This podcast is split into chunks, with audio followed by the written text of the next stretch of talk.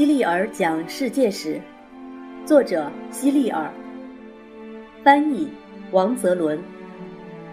第十章：奥林匹斯山上的诸神。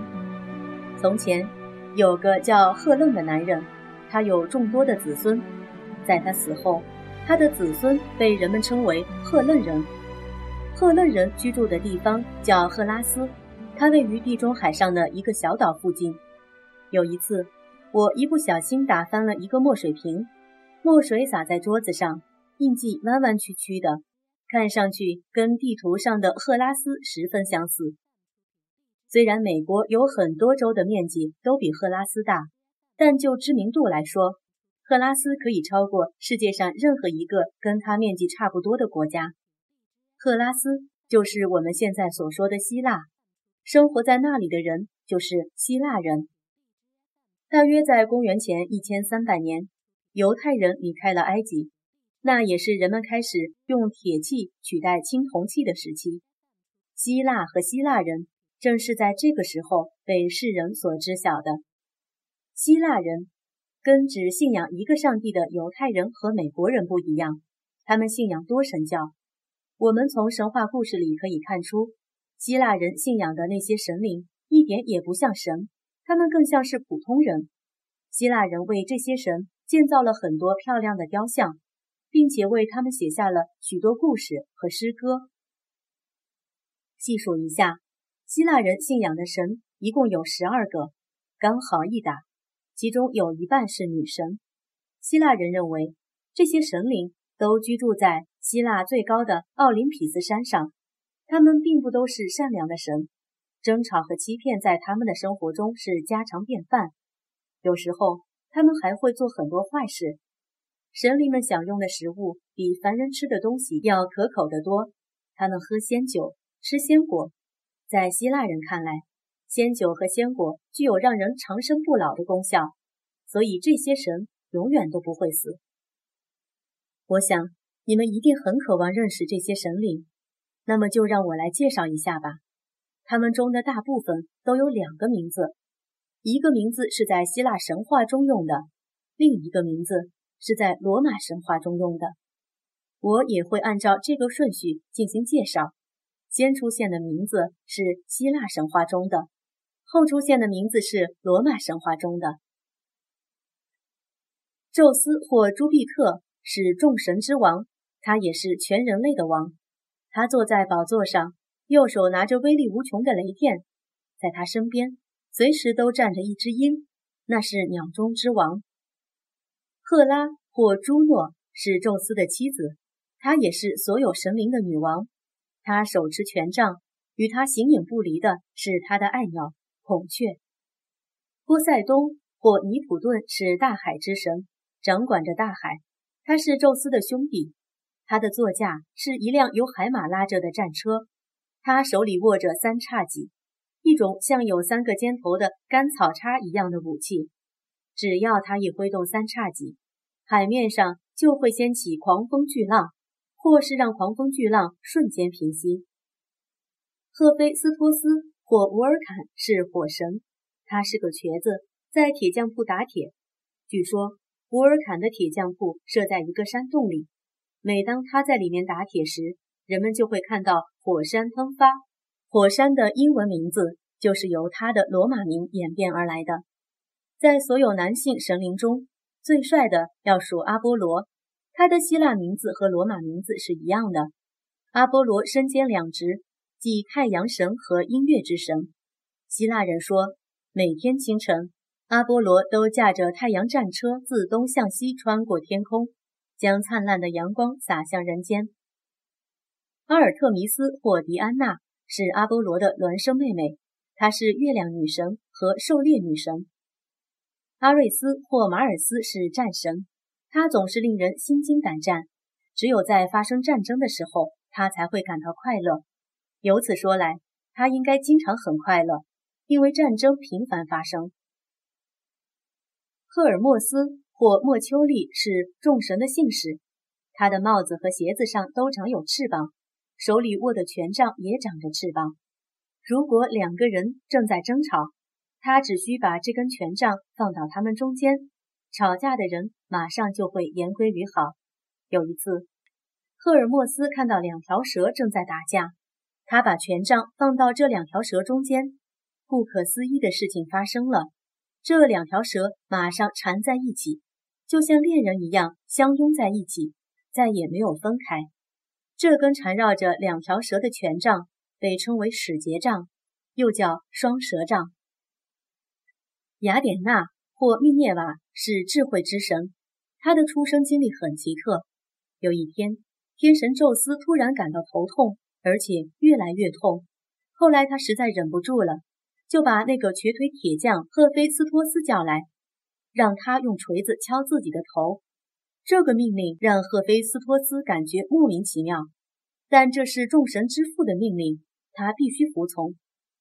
赫菲斯托斯举起锤子，照着宙斯的头使劲地敲了下去。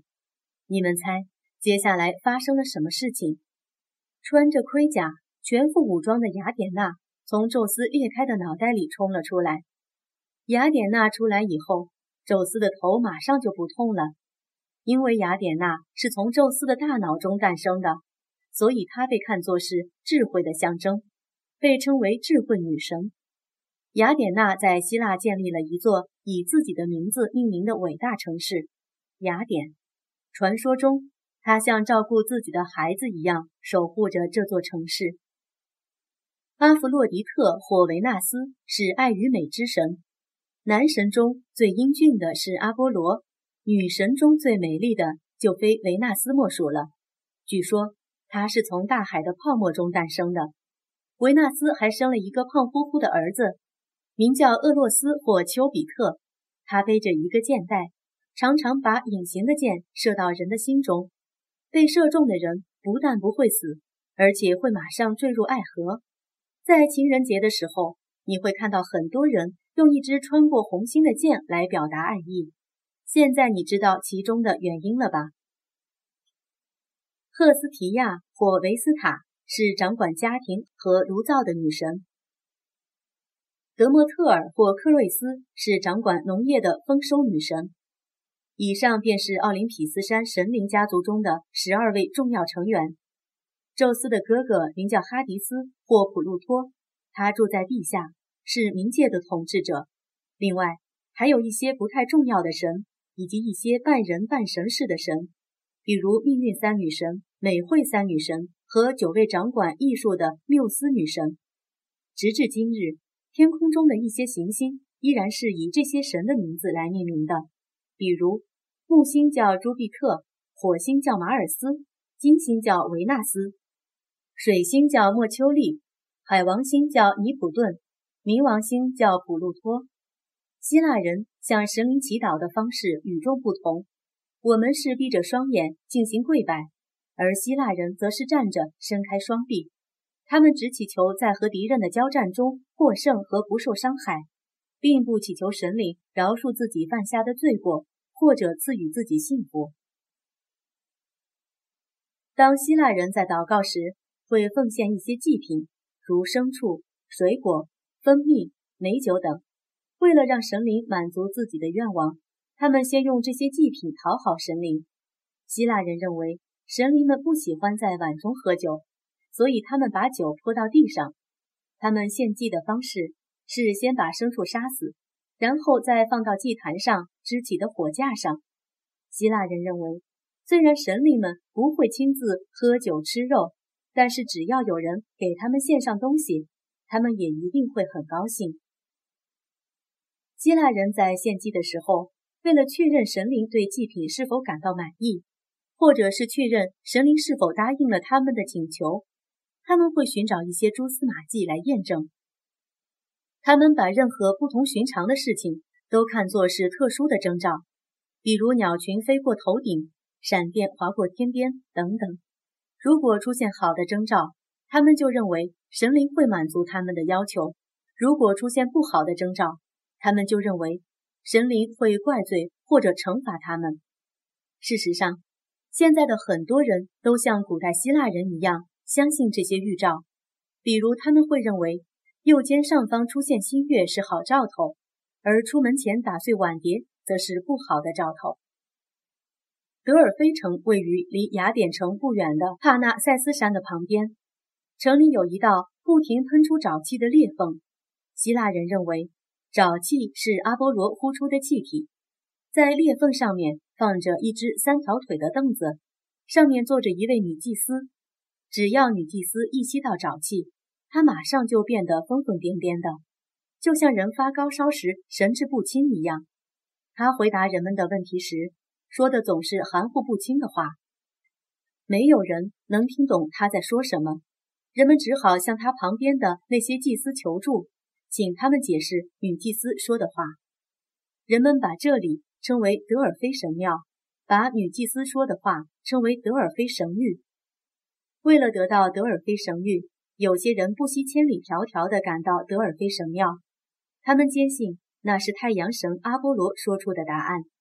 每当希腊人不知道该怎么做，或者预测即将发生的事情的结果时，他们就会去德尔菲神庙请求女祭司给出答案。但是神谕往往像谜语一样，有许多种解释。比如，有一位国王想进攻另一个国家。他希望通过神谕得知谁会是最后的胜利者。